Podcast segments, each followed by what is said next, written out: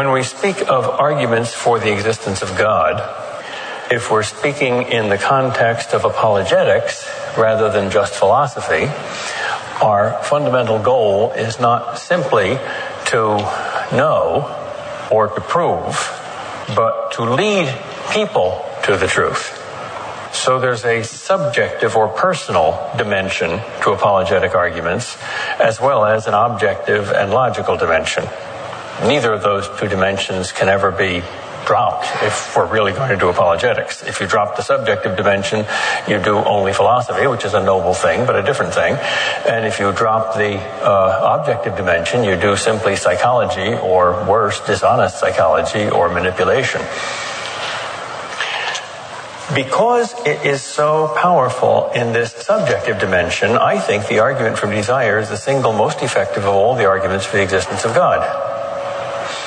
Not in the sense that more people recognize it, and more people would say, this is the argument that convinced me the most, but in the sense that they're moved the deepest and the farthest by it. If you were to give a cross section of a thousand people, uh, a simple, clear, and intelligible explanation of the 20 most popular arguments for the existence of God, I think the majority would pick out something else, probably the moral argument, or maybe the argument from design, or maybe even the first cause argument, as the one that appeals to their mind the most strongly. But I think this is the one that converts people the most deeply. Each argument for the existence of God has the same conclusion. So they're differentiated by their premises. Each has a different premise. We can classify them into three groups depending on where we get our premises from. It seems to me one of these groups is intrinsically invalid and the other two are, uh, can be valid. The group of premises that are invalid are usually called ontological arguments. They're arguments from the very concept of God. They're purely abstract logical arguments. The most famous one is Anselm's version God is defined as that than which nothing greater can be conceived, but a God that exists outside the mind is greater than a God that, is, that exists only inside the mind. Therefore, if the God outside the mind does not exist, this God is not God which is a self contradiction because God is defined as the greatest that can be conceived. Therefore, God exists. I only met one person who claims to be utterly convinced by that argument. He's an extremely intelligent person and a famous philosopher, but I never met any ordinary people who are. And most people think that that kind of argument doesn't really convince because it doesn't have data. It doesn't start with something, so how can it get to something? It just starts with a thought, so it ends with a thought. And I think the correct conclusion of the ontological argument is not that God exists, but rather that the concept of God, in order to be logical, must be the concept of a God that really exists, rather than the concept of a God that doesn't. But that doesn't prove that he does. The two sources of premises for valid arguments for the existence of God are the external or outer or objective pole of our experience and the subjective or personal or internal pole of our experience. The outer arguments are often called cosmological arguments, arguments from the cosmos. For instance, the argument from design in nature to a designer. Uh, or the argument from causality. Effects require adequate causes. A big bang requires a very big banger. But it's the last category of arguments, the inner arguments, the arguments whose premises are taken from the very human self or the nature of the human self, that are the most fascinating, partly because they're the most mysterious. The human heart is much more mysterious than the cosmos, partly because they're close to home, and we naturally have more of a vested interest in ourselves than in galaxies, and partly because we have inside information here. We know more. We don't know what it is to be a galaxy or a tree, but we know what it is to be a human being.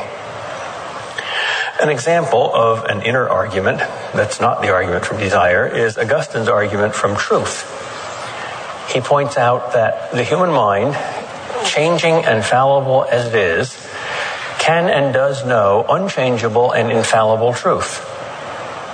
Nobody doubts that two and two are and must always be four. How do we know that? Where do we know that? It is in it, is it in my changing mind that I know that? It is in your changing mind that I know that? Is it in the changing world that I know that? No. Well, if that's objectively true, there must be something beyond human minds and the world. There must be something like a mind of God. Whether that argument is valid or not is not my point. It's just the kind of argument it is and why it's so fascinating. Now, inner arguments from the human soul come from something distinctively human. Human souls do things that animal souls and plant souls do too. Even plant souls or lives, if you want to use the modern word. Soul is sometimes used today only for human soul, but the old fashioned word is any life force, plants, animals, or humans. Uh, human souls make the body grow. Once you're dead and the soul is not in the body, the body doesn't grow anymore. Uh, Human souls also make the body sense and feel pleasure and pain like animals. Once the soul's out of the body and the body's dead, it can't do that. And I don't think we have more than one soul. So not every power of the human soul is a distinctively human power. But insofar as we are made in God's image, we can do at least three things that God can do and nothing else in the universe can do. We can know the truth, we can love the good, and we can enjoy beauty. There's no evidence that even the highest animals can do that. There's a kind of a prophet and a king and a priest in our soul intellect, will, and imagination. Augustine's argument is an example of an argument from the nature of the human intellect. Arguments about the human imagination and beauty are much trickier. My favorite one is a very short one. There is the music of Bach, therefore there must be a God. You either see that or you don't. But it's the third category of arguments, arguments from the will and good, that I think are the most fascinating. And there's two main ones. One is about the will's connection with morality, and the other is about the will's connection with happiness. The moral argument is that there is this thing called moral experience or obligation or conscience. That's data. If there is no God, how do you explain that data? The two versions of that are the old fashioned version, which starts with proving the existence of a real objective moral law, as C.S. Lewis starts Mere Christianity, and then saying there must be a lawgiver behind the law. The modern version, which is more effective with people that don't believe in an objective morality is Newman's argument from conscience. Nobody admires somebody who violates their own conscience, who's deliberately dishonest and hypocritical. Uh, why? Why does conscience have absolute authority unless it's the prophet of an absolute God? Those are the two main forms, I think, of the moral argument. The argument from desire is the other kind of argument from the will and its desire for goodness, namely a psychological argument. And the end here is not so much morality as happiness. Those two things, by the way, have been pretty clearly and sharply distinguished in modern thought and not in ancient thought.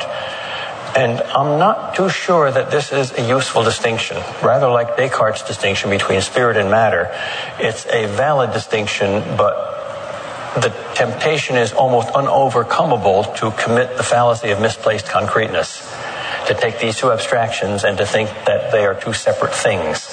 I think Kant played into that and so did utilitarianism. Utilitarianism talks only about happiness and ignores duty. Kant talks only about duty and ignores happiness. I think both are unhealthy. Utilitarianism much more unhealthy than Kant. The argument from desire is about our search for happiness. The one thing that everybody agrees on is that they want to be happy. Uh, even a suicide wants to be happy. If he was happy, he wouldn't commit suicide. Now,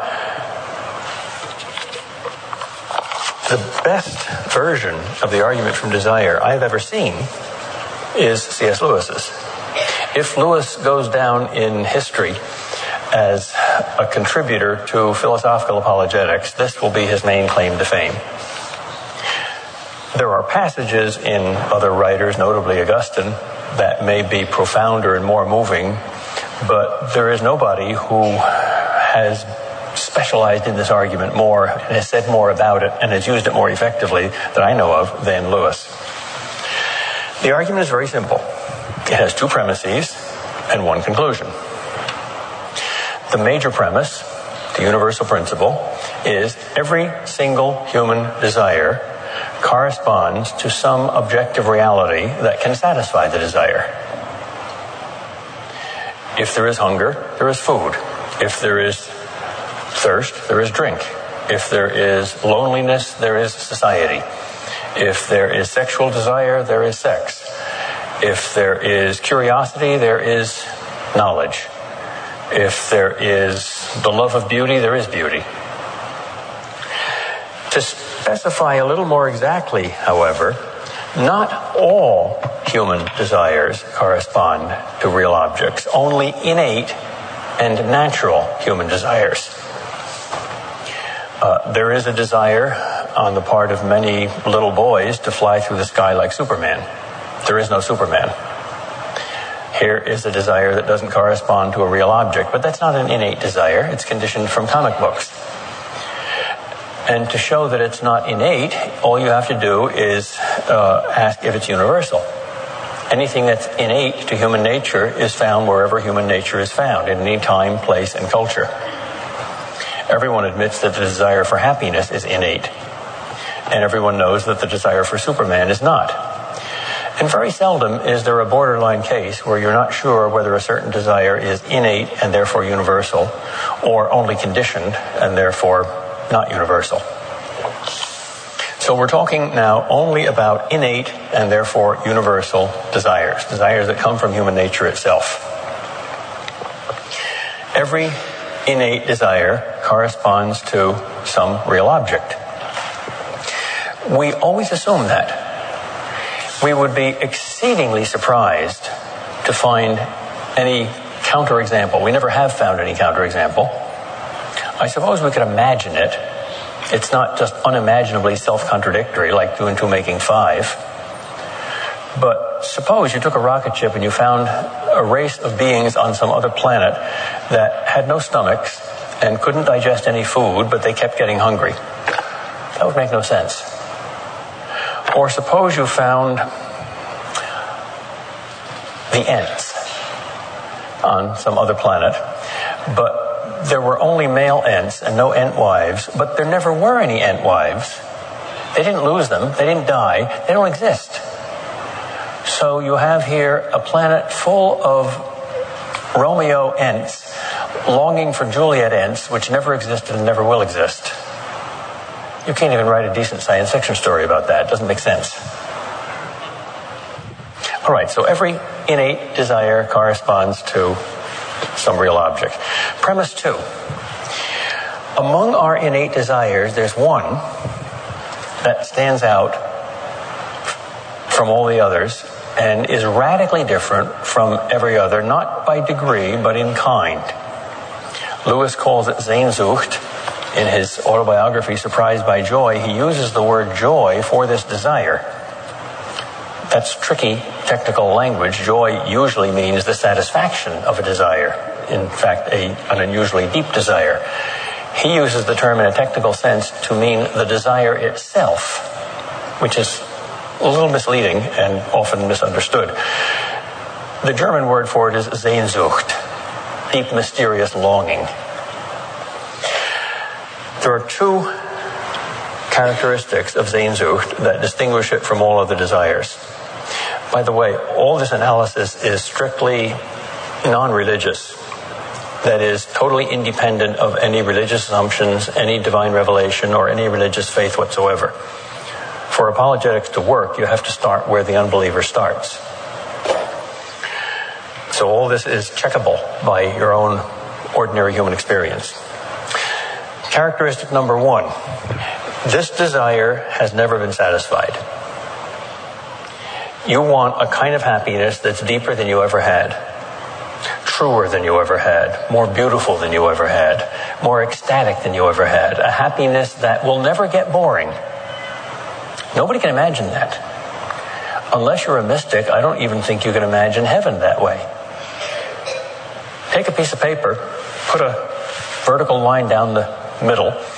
And right on the left hand side, all the things that you want to exist in heaven, and on the right hand side, all the things that you don't want to exist in heaven. And now wipe out the right hand side and think about the stuff on the left hand side and imagine that you're in this heaven of yours forever. How long would it take you to get bored? Uh, it's very strange that we don't know what it is that we want. Well, then why do we think there is anything that we want? Because we want it. Why do we think we want it? Because we're unhappy. Oh, you say that's only because we're, we're poor or stupid or oppressed. No, it's precisely when we're rich and smart and free that we feel this desire the most.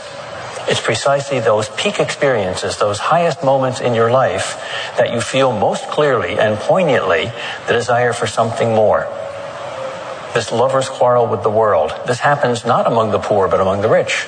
Not among the uneducated, but among the educated. Not among the insensitive, but among the sensitive.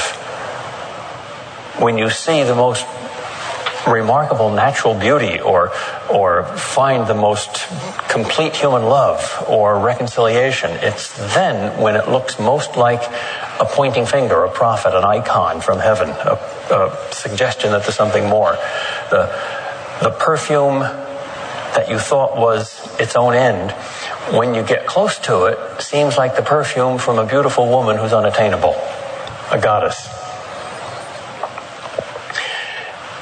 Maybe it's much clearer if you put it negatively. Nothing in this world is totally satisfactory.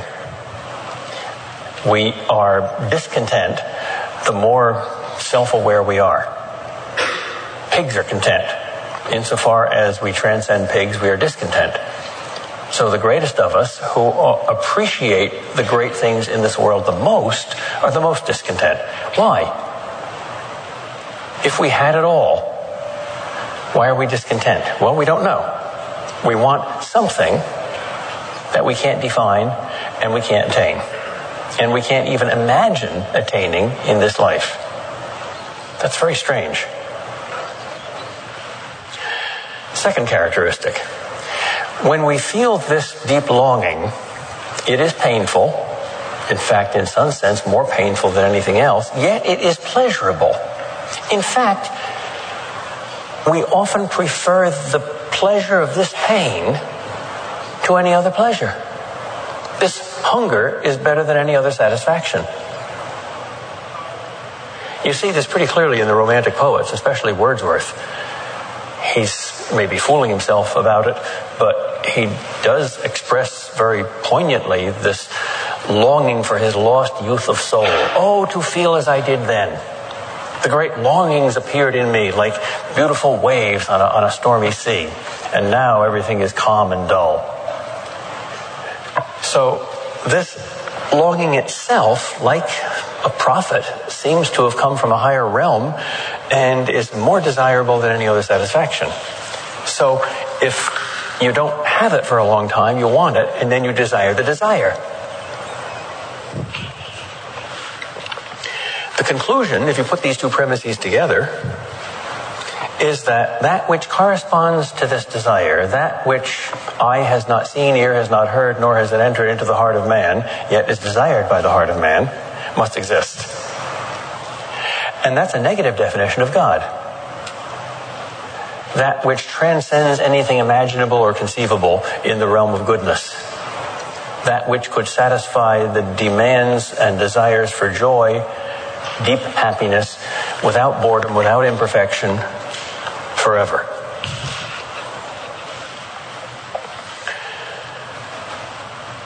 Lewis, I said, uh, has the best texts on this. Let me give you five if you want to do some more reading. The clearest thing is the preface to Pilgrim's Regress, which is his earliest full length published book, where he ex- especially explains those two features more clearly than I have. The second is his autobiography, Surprised by Joy, a great book in itself, a sort of a 20th century Confessions of St. Augustine, although that's putting it into too high and palmy company.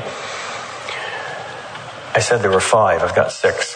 The third one is the heaven chapter in the problem of pain. which is the best six pages about heaven that I have ever heard from anybody who hasn't had a mystical experience. The best philosopher or theologian I know in the world to talk about heaven, with the possible exception of some passages in Augustine. But I plead with you to read at least three or four times that chapter on heaven. The fourth is the sermon, The Weight of Glory, which is, I guarantee, uh, two things. One, the first time you read it, you'll be intrigued and puzzled. And number two, even the first time you read it, the ending of it will move you deeply and it will be unforgettable. Five, in Mere Christianity, the chapter on hope. And finally, Lewis's best book, I think, profoundest and best written, his novel Till We Have Faces the whole story, but explicitly about a quarter of the way through, just before Psyche's death or marriage or sacrifice, whichever it is. I deliberately left myself obscure so I don't spoil the plot if you've never read it before. How good is this argument? What are its pluses and what are its minuses? Let me give you three pluses and two minuses. Plus number one in many minds, it opens up a real possibility that's never been opened up before. It's not automatic. Some just don't see it, some just aren't moved by it, but many people are moved by this argument that are not by move, moved by any other. I remember teaching it once, many years ago, at Berklee College of Music, which is in downtown Boston, and they had to take philosophy. They didn't want to take philosophy. They were all wanted to be professional musicians. Half of them were on pot or drunk. They weren't at all interested in philosophy. They were kind of interested in religion. So we talked about the existence of God, and I got mild interest until I came up with this argument, and everybody was absolutely fascinated. They'd never heard anything like this before. And they buzzed around it and told their friends, and they kept asking questions in the next classes about it. It's, it's a different kind of argument it'll, it'll hit people with a, a surprise that it's not what they expect. A second good use is it connects the deep self with the deep universe. The human self or psyche or spirit or mind or consciousness on the one hand, the subjective pole, has been so alienated from the universe, which has been reduced to matter uh, in a Cartesian way, that anything that heals that gap and connects us with the universe, makes us feel more natural at home, or better yet, makes the universe look more human, is a healing thing. Well, here we have a maximal achievement of that end because we're looking at the deepest of all human desires, not just something peripheral, and we're looking at the deepest thing in objective reality, namely God, the very creator of the universe. And if those two things can be connected, even by an argument that's obscure and maybe not logically perfect, maybe it is, maybe it isn't, you don't know at first, but that connection uh, can also be a, a wonderfully healing thing. Finally, it's a practical argument that leads naturally into action. Most arguments aren't that. There is a first cause. How interesting. Next time I listen to a lecture on science, I might bring God into it. Who knows? But this is something like Pascal's wager. It changes or can change your life. It's the invitation to a leap of faith. There are two main objections to the argument. It has two premises. Each of the two premises can be questioned. The first premise is every innate desire corresponds to a real object.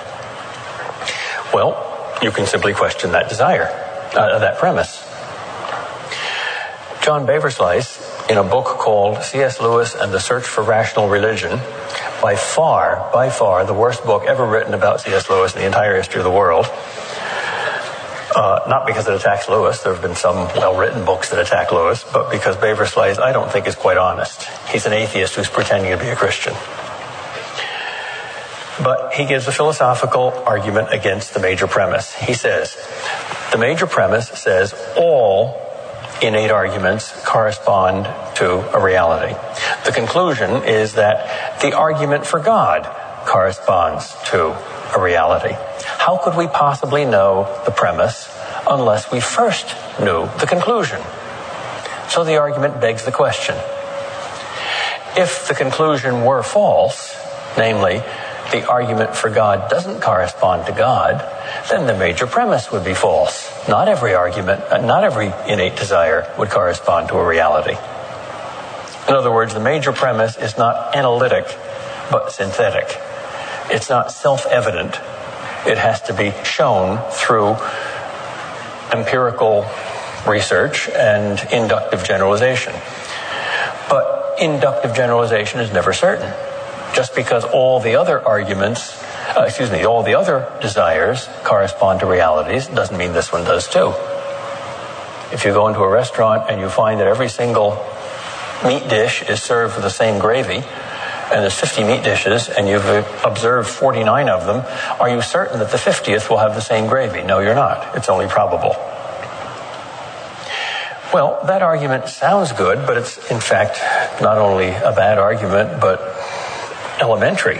Someone with just one semester of philosophy can refute it. It assumes that there's no such thing as a valid deductive argument at all. It assumes that there's no such thing as abstracting a universal principle from instances of it, but only generalization. Let me give an example. All men are mortal is a universal principle. You have experienced the death of a number of human beings. How do you know all men are mortal? Only because you have experienced a dozen deaths? Is that proof? Is that adequate proof? Not at all. Oh, well, then it's only probable that all men are mortal. It's not analytic. It's not like two and two are four. So maybe it's not true that all men are mortal. So maybe you'll never die. So you're uncertain as to whether you're going to die or not, right? Of course not. You are quite certain that all men are mortal. How do you know that? Because you can abstract to a universal. You can understand something about human nature. Human nature is a thing that unites soul and body. And soul is personality and consciousness, and body is, well, body. And the body is like an animal body, and an animal body is an organism, and an organism has organs, and organs all have to work together, and if they don't, it's going to die, so you're going to die.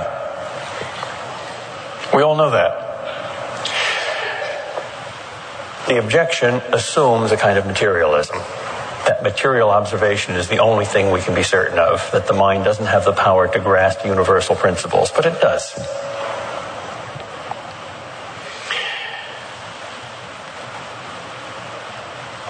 The second objection is more serious and more difficult to answer. Sure, every desire corresponds to something real. But do we have th- that desire? Many people will say, I don't find anything like that in me. What do you do then? Can you prove it? No, you can't. The weakness of this argument is like the weakness of love. It depends on something free. It depends on an appeal. There's an argument from love that's something like this. If you've ever truly loved someone in an unselfish way, then your heart has developed an eye that perceives the intrinsic value of the beloved. Most of the time, people are just objects of use or respect or admiration. Uh, they give us pleasure, and their absence would give us pain. But we're not outraged by their death because it doesn't affect us that deeply, and we take death for granted. But when somebody very close to us dies, we're outraged. And we have a, a, often an argument with God. God, how could you do this? Well, it's just like everybody else. Yeah, but it looks different. Why? Because your identity is so invested in that person that it's as if God killed you, not them. So if you have that agape love, and if that eye in the heart awakes, then you perceive the intrinsic value of the beloved. And then you can use that premise as an argument for immortality. Uh, the kind of thing that a human being is isn't the kind of thing that could conceivably be just treated like dirty diapers. Now, that's a very weak argument, logically if you don't experience that deep premise through deep love, you're not going to be moved by that argument at all. But if you do, you are. Well, I think the argument from desire is something like that. Anyone who has experienced Sehnsucht, even if they don't believe in God, uh, are going to be deeply moved by this argument. But those who haven't won't. Well, what do you do with those who haven't? Simply invite them to explore their own soul and say the greatest poets, atheist as well as theist, have often said, This is in me. So if you are interested in knowing yourself, maybe you should go a little deeper down into yourself and honestly look and see if that's there. Finally, if it isn't God that's behind the fact that every desire corresponds to an object, if it's just that every other desire corresponds to an object, but God's the desire for God doesn't.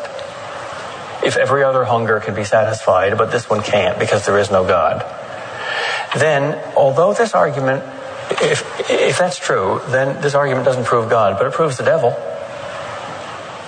Because for every single desire that's subjective and spiritual to correspond to an objective reality in the universe, that can't happen by chance. That's designed. That's an astonishing coincidence. And design requires a designer.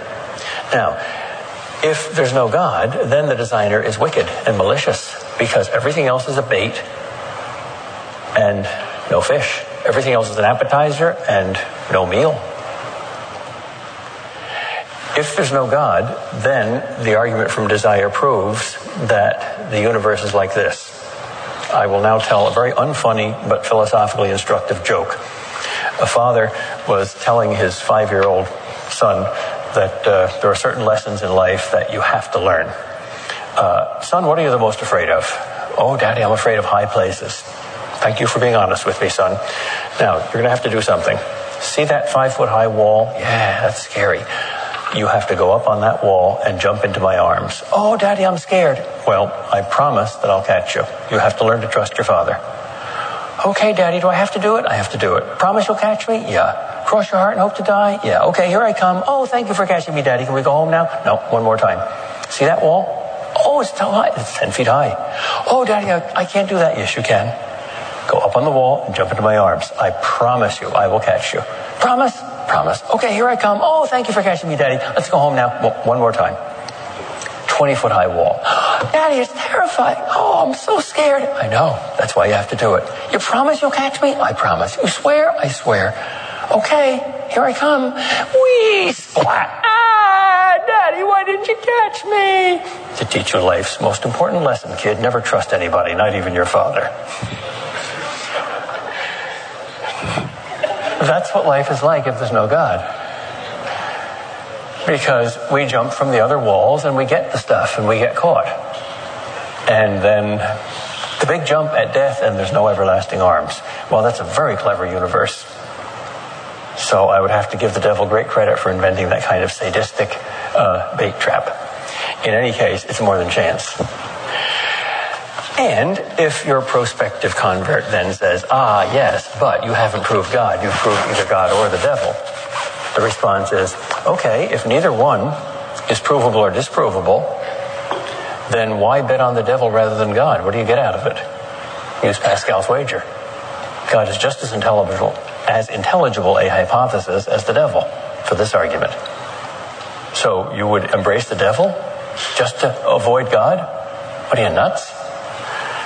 And that'll get them thinking along the lines of Pascal's wager. Now, that's the basic outline of the argument, and fortunately, I did it in just about a half hour, which gives you an equal amount of time for questioning and discussing. Over there, yeah. Could you elaborate on the nature of the desire that corresponds to God? Could I elaborate on the nature of this desire that corresponds to God? Well, what should I add? A third point besides the two that I made, or to explain one of the two, or both, or just vague description or point out more details in C.S. Lewis? What would you like? More like this is an existential argument. I'm trying to think of what kind of experience or what kind of what, what, what would you recognize as desire or how is it distinguished from other? Okay. Uh, it's not really an existential argument or an existential desire. in the ordinary sense of existential. That is, something special, something spectacular, something from a cliff-hanging experience, something that only some people have, something obviously passionate. I think it's much more common than that. I think it's just when we're the happiest, we realize that there's got to be something more. Uh, just a reflection on any experience that we ever had that made us the most deeply happy. Maybe you could do it by analogy if you can take, let's say, five experiences that you remember one, the most deeply happy, two, almost as deeply happy, quite deeply happy, three, just happy, four, moderately happy, five, just barely happy. Uh, you classify them in terms of the depth of their satisfaction. Uh, and then ask, was there any dissatisfaction or unhappiness or desire for something more. And you probably will get two different kinds of answers to that question. Uh, at the bottom, when you had just some mild satisfaction, let's say, uh, oh, a good sandwich when you were very hungry, you really wanted some dessert, but of the same kind as the sandwich. Or if you were quite poor and you suddenly won $10,000 in the lottery, you said, "Oh, that's great. That's number three. That's right up there." You would you would have liked another ten thousand, maybe only another five thousand. That would have been enough to pay off the mortgage.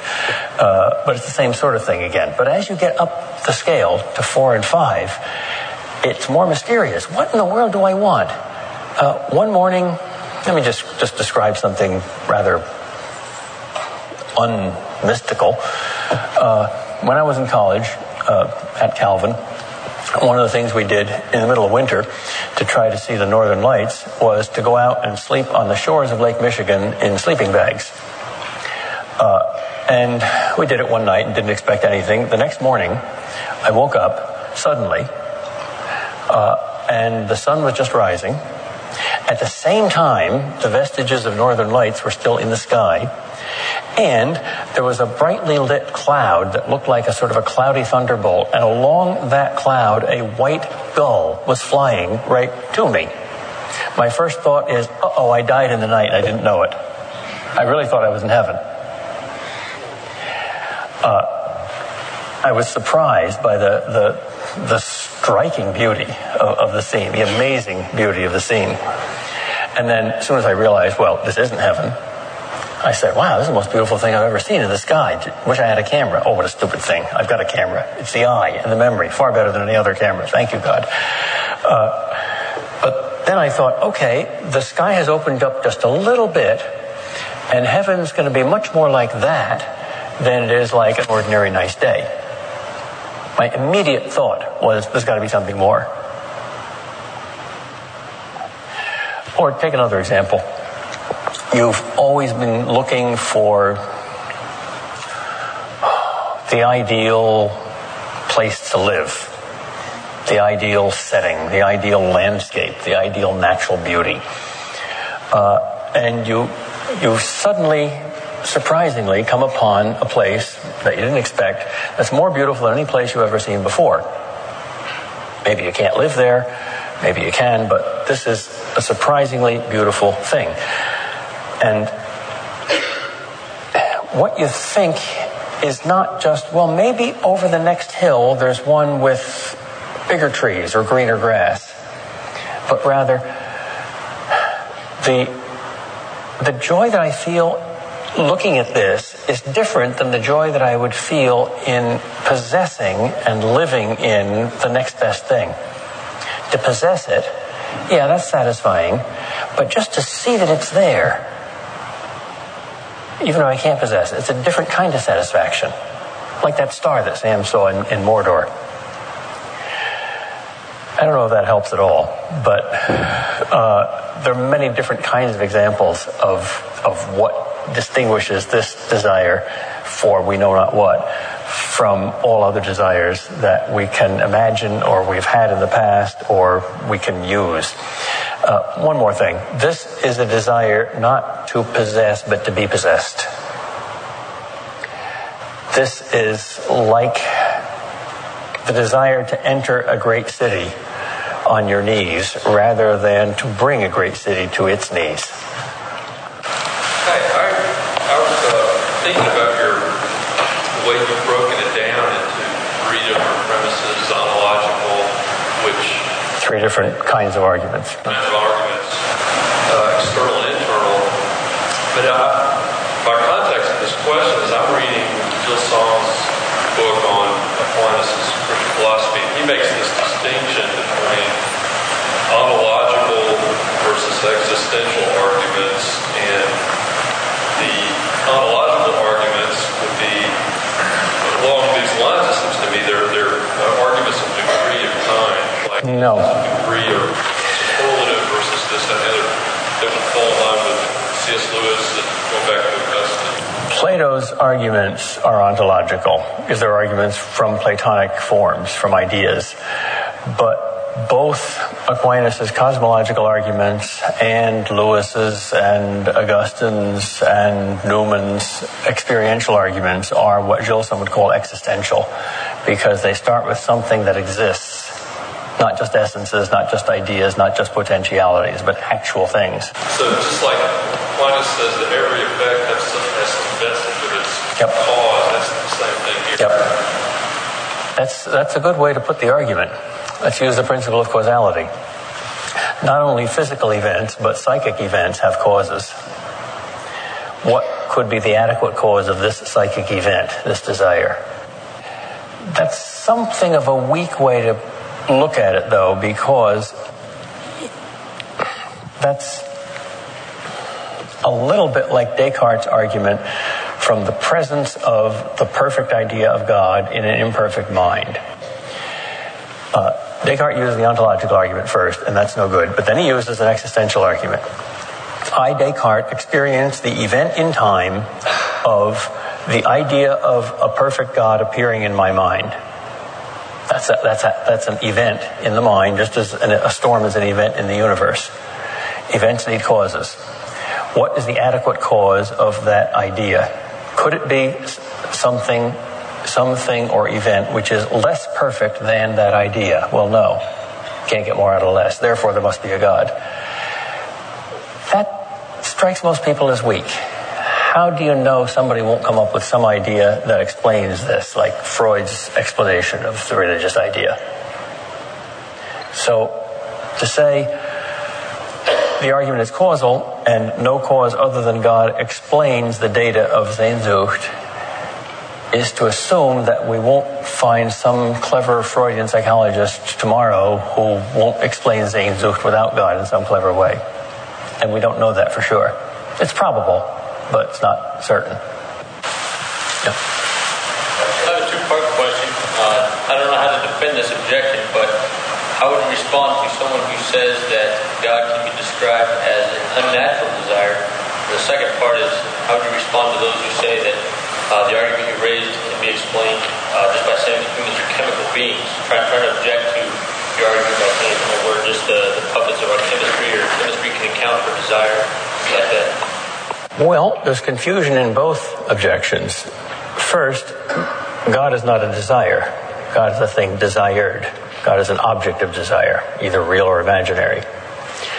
Uh, the desire for God is natural in the sense that it flows from human nature. It's not artificial. Uh, the word natural has a lot of different opposites. One of them is artificial. Superman is an artificial desire. God is a natural desire. Even, even atheists like Freud admit that the desire for God is a natural desire. Because Freud says all of us fear death. All of us like very much two things. Number one, to have the riddles of life explained to us. That gives us intellectual comfort. And to hope that people will take care of us and free us of our responsibilities and pains. That takes care of physical fears. And daddy does both. But at a certain time, you realize daddy's going to die. And there's going to be a universe without daddy, and therefore without these two things that we naturally desire. So, what do we do? We invent a cosmic daddy, an invisible daddy in the sky, who is immortal and will always know us and love us and take care of us, even though our physical daddy doesn't. That's a very clever explanation for the idea of God. And it's natural. It comes from the infant's natural terror at being alone. So the natural desire for a supernatural object is still a natural desire. So I wouldn't say this is an unnatural desire or an unnatural object, but it's a natural desire for a supernatural object. And I think that takes care of the objection. Unless maybe even with those clarifications, the objector would then reformulate the objection. The second one is just the old objection of materialism. If ideas are nothing but products of chemical forces, then no ideas have that quality called truth because there's no correlation between truth and mass, or truth and weight, or truth and kinetic energy, or truth and density. I can't say that uh, three atoms are true and two are false. I can't say that uh, an idea that flows uh, along the nerve endings at a certain speed is true, and uh, when the nerve endings slow down, I've got falsehood. What true means is the correspondence between an idea and the fact that it refers to but that can't be another, simply another physical fact. When I say my four cylinder car has three cylinders working and one cylinder not working, that idea is true because the car has four cylinders and three are working and one isn't.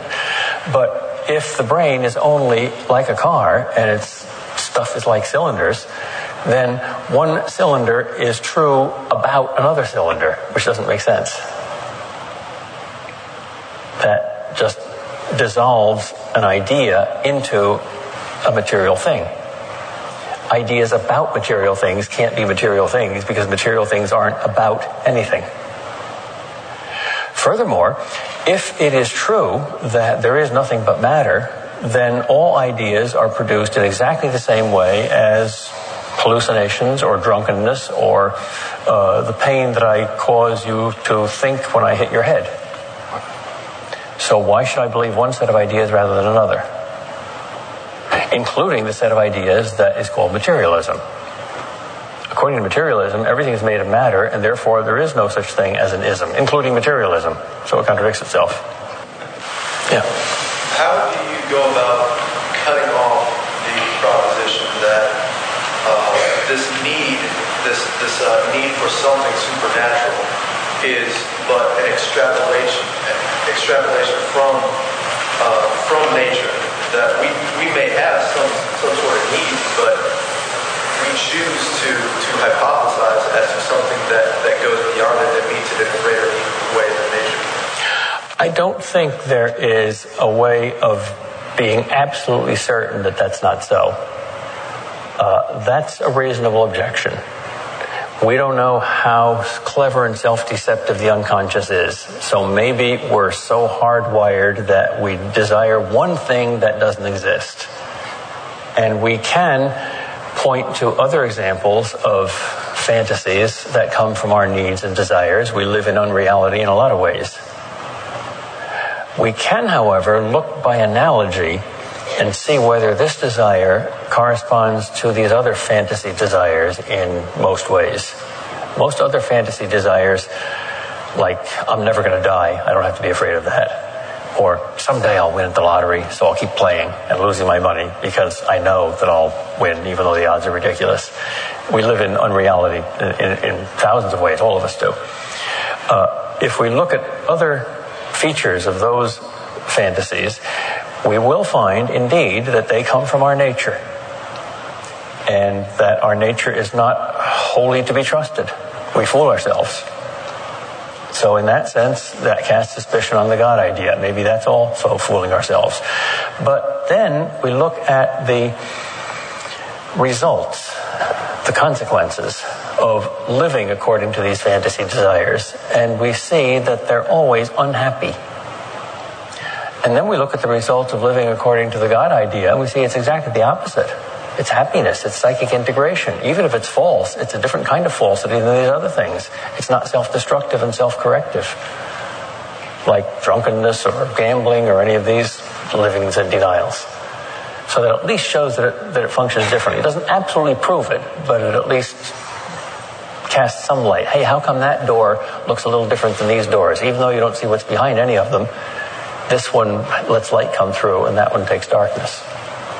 would it be possible perhaps to sort of cross-section this with a moral argument, saying that, that we have we have need for some moral objectivity and some some relational fulfillment, and um, these, these things they might be logically deniable, but, but metaphysically and existentially we can't deny them without making honest with them. In fact, except for Augustine, who is by far the most modern of the ancients or medievals, uh, I don't think any of the pre modern thinkers distinguished sharply the moral argument from the argument from desire.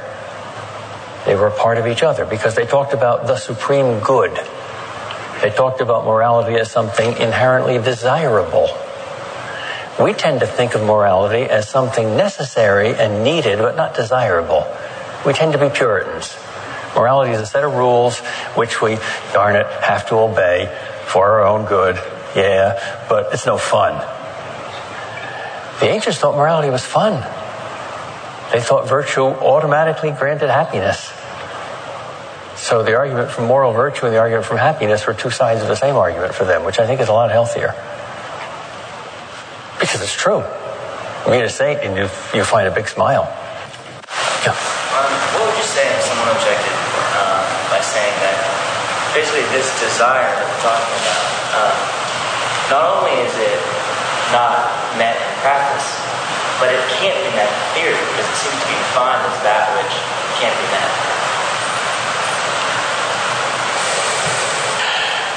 No, it's not defined as that which cannot be met or satisfied. It's defined as that which we don't know how it could be met. Uh, we might in this world find something that satisfies it. And God could do that. He could enter this world in such a way that He would give us not only His own real presence as He does in Christ, but also the beatific vision. And maybe He did that to some of the saints and mystics. So I don't think we know enough to be able to specify that we can define that this can't be satisfied. We don't know. It's the ignorance that makes it so useful. It's, it's a kind of agnostic argument. If you can argue from ignorance, that's much more convincing than arguing from knowledge. You can't refute ignorance, you can only refute supposed knowledge. Which is why the most effective argument against abortion to a hard pro choicer is uh, nobody knows when human life begins. Okay, then don't shoot. Precisely because we don't know. Uh, how dare you take the chance? Aren't you really acting as if you know for sure? And we don't. So you're the dogmatists. We're the skeptics. Yeah. Wondering about uh, Paul's statement that, uh, you know, in all circumstances, he's going to be content. And it seems that uh, we have an obligation to seek contentedness, but at the same time, uh, having experienced and understanding that, that longing and, and, and having read Lewis and, and having it uh, brought to my mind that, uh, that it, it directs my heart and mind towards God. And I experienced that. I found myself now kind of in a, in a conundrum as to, to when I'm being uh, discontent and unsatisfied. I've got a pretty clear and guaranteed satisfying answer for you. Uh, anybody know exactly where that passage is? Let's look at the context. Philippians 4, good. Let's see what he's talking about. I know both how to be abased and I know how to abound. Everywhere and in all things I am instructed both to be full and to be hungry, both to abound and to suffer need. Uh, he's talking about earthly things, in fact, physical things, riches and poverty, having food and not having food. About such things we are to be content. But about righteousness we are not to be content. Christ says exactly the opposite. Blessed are those who hunger and thirst after righteousness, who are discontent. So, pretty clear distinction there. And that thirst after righteousness is one of the things that gives us the greatest joy in this life. There's an example of Sehnsucht. It's the discontent that makes us deeply happy. I suspect that even in heaven, since God is infinite and we are finite, our hunger and thirst for more of God and more of His righteousness will be one of the things that makes us infinitely contenter and contenter with our discontent in heaven forever. Yeah. Right, uh, you're pretty good at this, you know, good.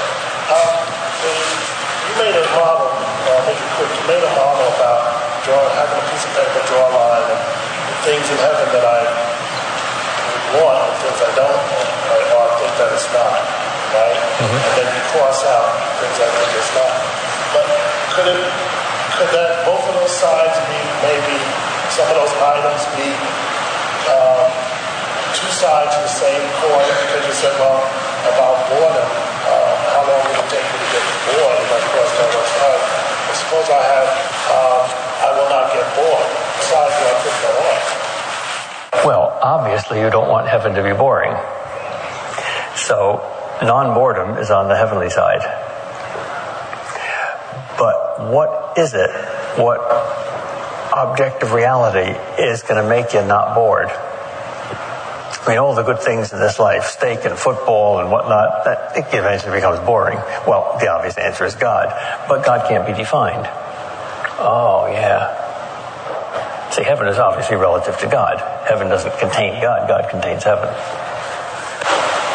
you don't even know what will be able to make you bored.